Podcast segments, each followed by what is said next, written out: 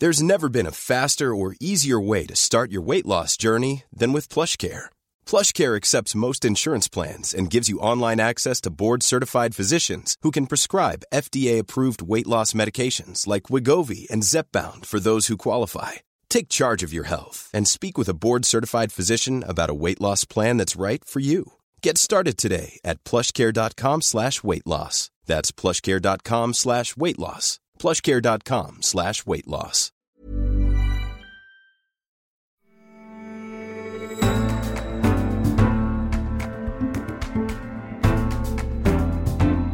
You're listening to The Economist Asks. I'm Anne McElvoy, and this week we're asking how to find humour in difficult days. No one is safe from the dagger sharp pen of Armando Iannucci. The renowned satirist skewered the hapless British political class in The Thick of It, roasted Washington in Veep, and reduced the Kremlin to a cringe-worthy caricature in The Death of Stalin. All right, comrades, now that we're quart, I propose we call a doctor. All the best doctors are in the gulag or dead. Yes, yes, because they tried to kill the boss. So any doctor still in Moscow is not a good doctor. The Glaswegian son of Italian immigrants, Iannucci pushes his biting comedy to the outer edges, cringes and curses in liberal measures. Not even the Earth's atmosphere can contain him. He's jetted off to outer space for his latest show, HBO's Avenue 5, set on a spaceship. Rev, what are NASA saying? Is NASA saying? Is it is or are? Is. What is they saying? No, that sounds all wrong. I sound like an idiot. When coronavirus lockdowns pulled the plug on his TV and film ventures, Iannucci was itching to vent his frustrations. And he found inspiration in a past scholarly passion, the mock epic poems of the 17th century writer John Milton. Pandemonium is Iannucci's take on how Britain handled the pandemic, and it's published this month. But the insights and barbs travel far beyond his native country. So, in the face of a global crisis, how does he make light out of the darkest situations?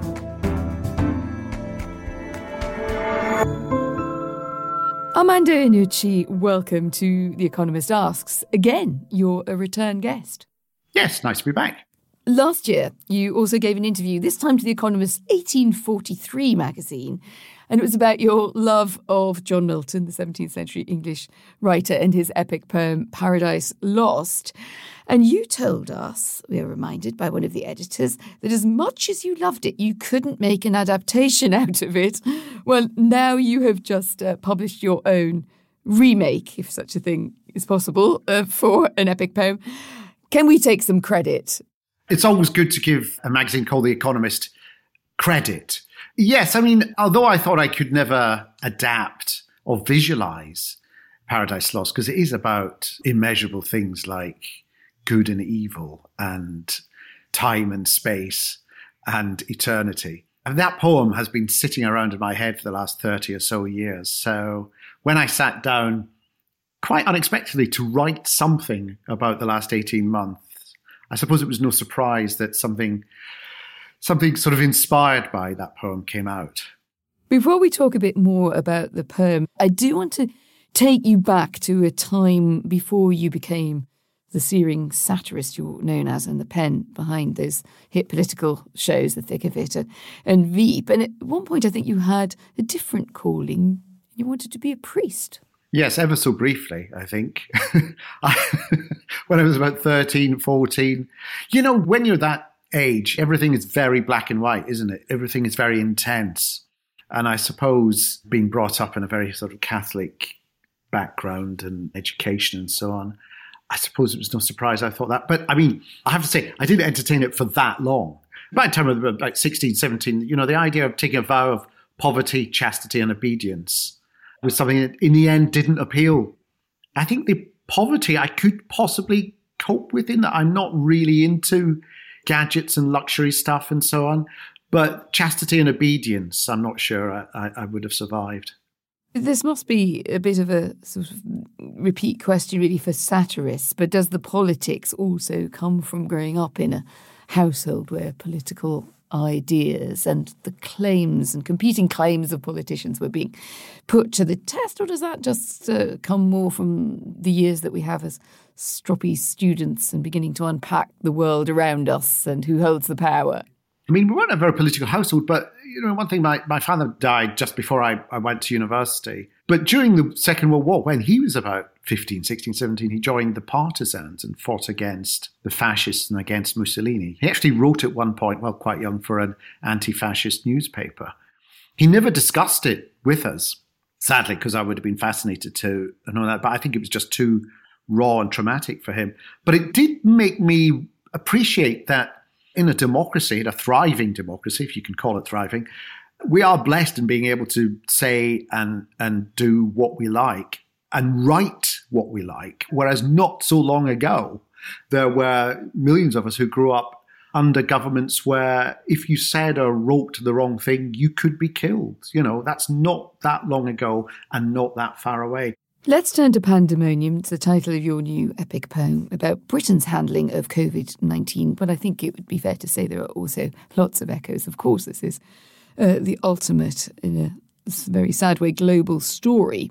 What made you choose to tackle it in the form of a mock heroic poem? Which, so I say, of the many artists and, and writers who've turned their attention to COVID, I think this one is a bit of a first. I'll take that as a compliment. it was all quite unexpected in that nothing was planned. You know, as lockdown happened early last year, I felt like, as with everyone else, like a bystander. I wasn't thinking, oh, I can use this or I'll, I'll, I'll respond to this in some way creatively. I just wanted to know what the hell was going on, what was happening. And I felt that combination that I think we all felt of intimacy in that there we were with our kind of loved ones and family, you know, spending spending endless days together, but also isolation. That sense of vulnerability, that fear as well. You know, how bad was this going to be? And I think as we went into the summer, I started to doodle, I suppose, with words, which I kind of tend to do when I'm I'm either at a loose end or just trying to figure something out. I write kind of stray bits of verse. Sometimes it's just to explore rhythm or rhyme or, or imagery. And I found myself starting at the start of this poem, really. The first four or five lines of it just sort of fell out. Let's hear a flavour of it. So the poem begins Say, heaving muse, what catalogue of restraints and luckless lockdowns fell upon the unwilling world, accompanied by pain and stifled shouts of family grief? To the world's wisest company of brethren, in stately halls and candelabraed chambers, flush at their desks with freshest data, brought an end to that wailing noise and comfort to those begging for release. Tell, mighty wit, how the highest in forethought and that tremendous plus, the science, saw off our panic and globed vexation until a drape of calmness furled around the earth and beckoned a new and greater normal into each life, for which we give plenty gratitude and pay willingly for the victory triumph merited by these wisest gods you can absolutely hear that kind of rhythm coursing through it as, as well, actually, even particularly when you, you read it out loud. Milton starts Paradise Lost appealing to the muses to, to help him describe the triumph of first Satan's fall and the fall of man and, and how Christ comes along and saves us all. So so he starts off with this lofty summary of his of his huge theme, and I, maybe it was because just to just to answer the point about why this form, I didn't. I knew I didn't want to reduce the events to something silly and small and pathetic and trivial. I kind of thought that if there was comedy to be had, the comedy may arise from taking the events and then comparing them to gods and heroes of old and, and something far grander? And how do our current heroes stand up against that kind of comparison? And you spent three years writing a doctoral thesis about religious language in Milton's Paradise Lost. Am I right about that? Did you ever finish it? You say I spent three years. I mean, I was there for three years trying to write the thing, but I spent more and more time doing comedy.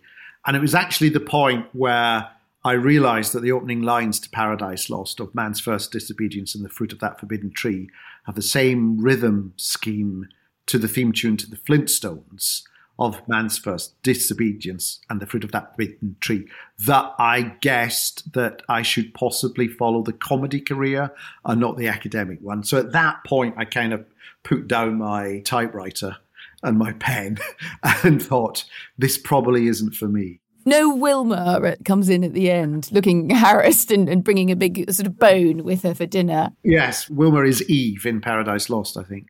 The real life British political figures you deal with when you really get going into the sort of satirical guts of your writing here is the former Health Secretary Matt Hancock. You deal with him, you deal with Boris Johnson, you deal with his former advisor Dominic Cummings, also now gone from the scene in somewhat dramatic circumstances. You turn them into gods. We'll come on to what you feel about them and the way you represent them in a moment, but gods, hmm, interesting. Yes, I start by explaining that, you know, our central hero in the poem is Orbis Rex, which is Latin for world king. But the gods have decided that as Orbis Rex moves among us on earth, that title might be too frightening. So they take the word Orbis and rearrange the letters to Boris, which is seen as a much more earthly and human uh, form for the word.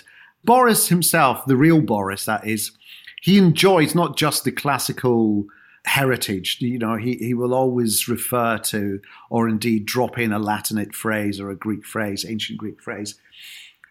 But he's very performative in how his essence is one of performance, really. You know, his his job, I think, as he sees it, is to get out there in front of the cameras and be Boris, which is to to be positive, to be joyful, to play around with words and and crack jokes, but at the same time to be very, very serious in a Churchillian way.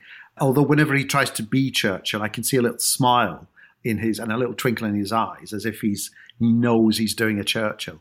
So I thought that was a kind of an appropriate comparison to make. Is it angry satire in the way that the thick of it, it feels like it, it, it's very hot paced. This was your uh, great satire on the British political class. Of course, being a, political journalist for, for 20 years was sort of meat and, meat and drink to me. But, but the way you've described Boris Johnson there, uh, it was almost more in a sort of frenemy. I think the, the poem was written in anger and sadness. But what I didn't want to do was write a polemic, actually. I didn't want to do a kind of A equals good, B equals bad, because I thought what was more important was to try and do, you know, my take on the pandemic eventually will come in about three or four years' time when we've worked out what this pandemic is and, and what it's done to us. I wanted more to do a kind of almost like a snapshot of of where we as a country are emotionally which is a mixture of confusion and anger and frustration, but also willing them to, to succeed in a way because we, we want this to go away. You know? So I, I wanted to try and capture that because I'm acutely aware of wanting to balance if, if there's comedy, the comedy comes from what's being described inside the portals of Whitehall. But the consequences of those decisions, I think, have an effect countrywide in in millions of individual households that I didn't want to make fun of. I wanted to capture in a much more raw and hopefully honest way the the combination of sadness and fury and confusion and calm. You know, all these mixed emotions that I think we all went through, and that for me was actually much more important and and much more of a challenge to try and get down, try and articulate. You know, the gags about politicians I can do. You know, I know I can do that, but I didn't necessarily want to be doing more of that. I wanted to find a slightly larger stage, but one which would then be peopled by more than the politicians, but by the by the people they serve, really. And that balance is something that interested me because it's very funny. But I did wonder whether the comedy in Pandemonium might be seen to undermine the severity and the pain and the grief that so many people have felt over the past year and how much you tussled with that when you were writing. Well, I was very much aware, and, I, and I'd gone through the experience of making the death of Stalin about two or three years ago, where similarly we were dealing with comic goings on within the Kremlin, but the consequences had a devastating effect on millions and millions of people. And and it is, I think, important to to work that balance that the comedy serves the tragedy and the tragedy serves the comedy in that you don't want the comedy to undermine the tragedy and you don't want the tragedy to dampen the comedy in that what you're doing is balancing an, an account of absurdity or confusion in a funny way but with very real consequences. I should say you weren't just writing this, so to speak, from a kind of Olympian distance, because you did have your own experience with losing your mother during the, the pandemic. Yes, I mean, it wasn't to COVID, but it was very early on in the lockdown. She was 94 and in a care home. And she, like many others, I think, when the lockdown started, we know that lots of people in care homes just shut down, just deteriorated very suddenly. We as a family had to do the goodbyes on FaceTime and a very, very restricted funeral that not everyone could come to. And this thing, this event was having, I think, on every household, you know, in different ways. So everyone in the end will have their own story to tell. And there is a flash of hope from Milton himself, isn't there, in Paradise Lost? This horror will grow mild, this darkness light. Yes, except that's words quoted by Satan. I did want to put something positive, even though it was spoken by Satan. Let's talk a bit more about the state of satire more broadly at, at the moment.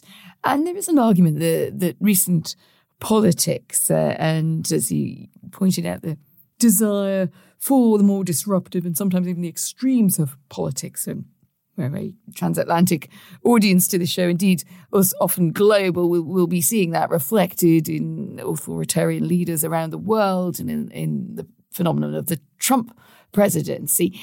Some people also think that puts the nail in the coffin of satire, uh, satirizing a Vladimir Putin or Donald Trump is actually quite difficult because they can often outdo the imagination or the ready political imagination, or that it is still, you know, it's just kind of bad taste. What's your take on that? Well, I wouldn't argue for anything not to be the subject of comedy, but uh, I think the problem is when, when I was making, say, The Thick of It, that was at a time when it was understood there were certain rules to how politicians behaved, and shows like The Thick of It maybe showed how one or two politicians bent the rules, twisted the rules, occasionally broke the rules. But if politicians come along now and say there are no rules, or I can change the rules, you know, if Donald Trump, as he said, I could shoot a guy in the face in Fifth Avenue and still get elected, or, or as we saw recently in the UK government, the Minister for Europe, I think it was, stood up and said, we have broken international law, but only in a limited and specific way. You know, when when politicians are finding that it's easier not only to bend the rules but to break them, that they're kind of getting away with it, that they're not being they're not being held to account. The political journalist in me on a couple of those actually wants to argue back with you and say, "Well, on a minute," you know. But actually, I won't because I think it's a bit of a British British rabbit hole. I think what I'm thinking more is is the sense, and I think you referred to it once around something like Veep, and could there be an equivalent for the Trump era or the post Trump era or possibly the resurrection of the Trump era uh, at the moment. Who knows?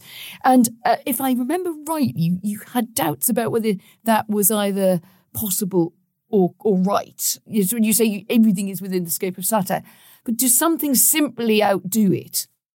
Yes, no, I mean, the point I was going to make is that these people are their own entertainers, are they? You know, I, I, I, talked about Boris Johnson being, you know, very performative and Trump, you know, Trump enjoys an audience and, and that's when he's in his element.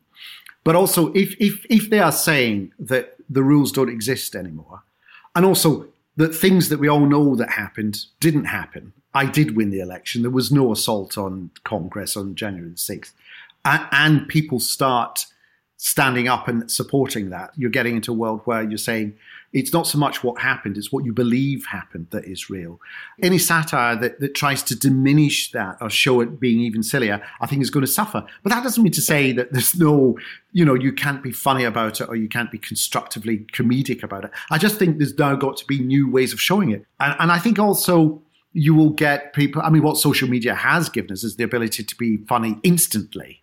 Uh, um, you know, the bigger picture, doing a, a funny version of of the last year or the last 18 months or the last four years or so on. I think we're going to have to find different formats now. It isn't necessarily about doing, you know, a funny drama showing behind the scenes where people fictionalize what's been going on because we know that now that what's been going on is already demented. So I don't think we're getting getting anything new from from a dramatization of that. It struck me that you made your name in a very distinctive way that, that you approach comedy by putting the funniest of gags into some very serious scenarios and the confidence and the judgment actually that you need to to do that we can wince but we can't entirely want to sort of scream and leave the room or even worse change the channel. But is there such a thing as going too far? And you know, do you feel that you've ever written anything or depicted anything that in hindsight you wouldn't do?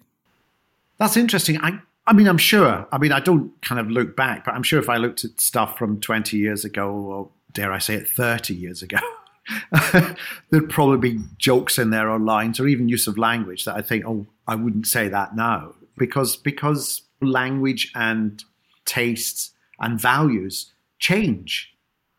I'm sure if I watch stuff from 20 years ago and so on, there'd be stuff there. I think, oh, I would never write that now. I thought you were, for a moment, I thought you were going to confess to what it was. Well, no, I can't remember. I can't remember. but but I think it's also, you know, hopefully you get better the more you do. So it, it's not just uh, in terms of does this work anymore, but you, would want to improve it. You'd want to play with it. So, uh, and, my philosophy has always been when you do a project, is once it's done, it's done. Don't go back. Don't don't think about it. Don't play with it. Don't try and rework it. Don't bring out a director's cut. Move on and try and move on to something completely different from what you've just done.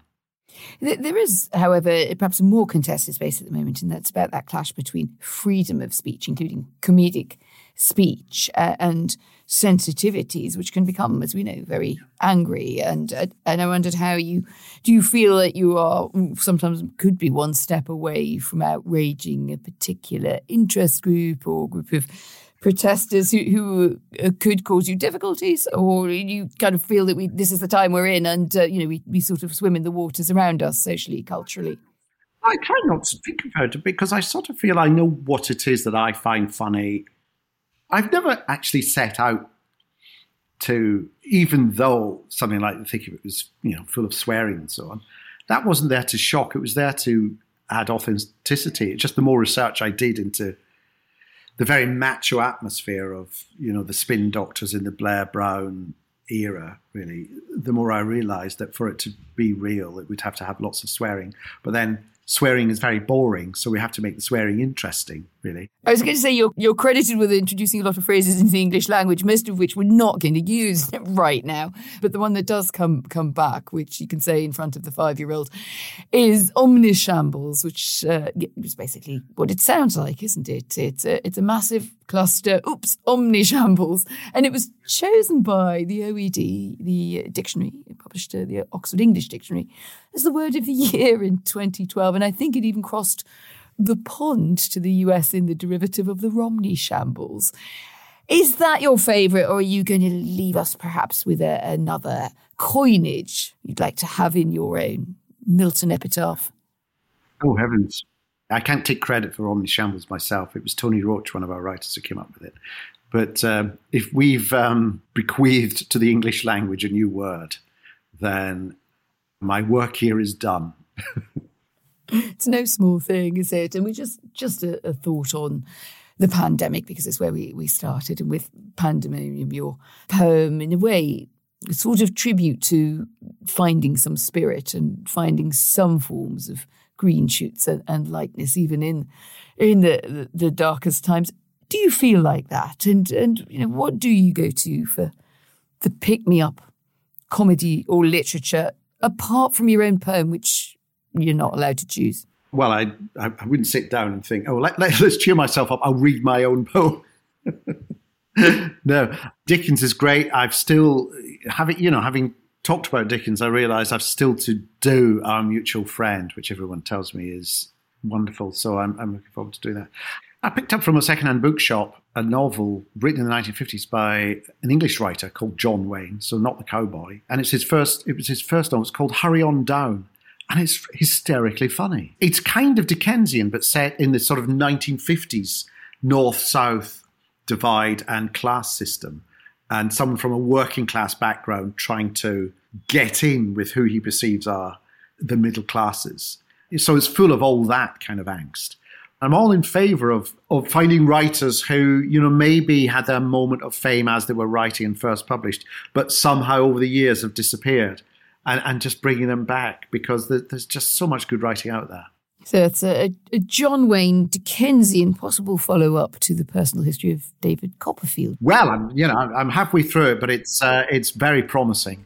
Armando Iannucci, thank you very much for joining us. Our pleasure. And we'd love to know what you think when everything feels like an omni shambles. What's your pick me up comedy? Do send me your suggestions, podcasts at economist.com or you can tweet us at Economist Pods. Last week, I asked for your comments on the value of an apprenticeship versus a university degree after my conversation with Euan Blair, and A pluses to everyone who wrote in, especially Ferpo Carr and Amy Wang Huber. Both of them wondered if degree alternatives would finally convince the job market. Let's see. Weigh in on our debate. Our inbox is always open. If you've not listened to that show yet, do have a listen now.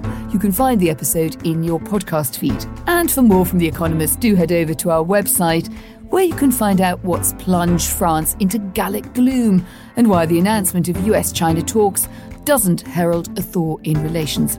For your best introductory offer, go to economist.com slash podcast offer. The link is in the show notes. My producer is Alicia Burrell. I'm Anne McElvoy, and in London, this is The Economist.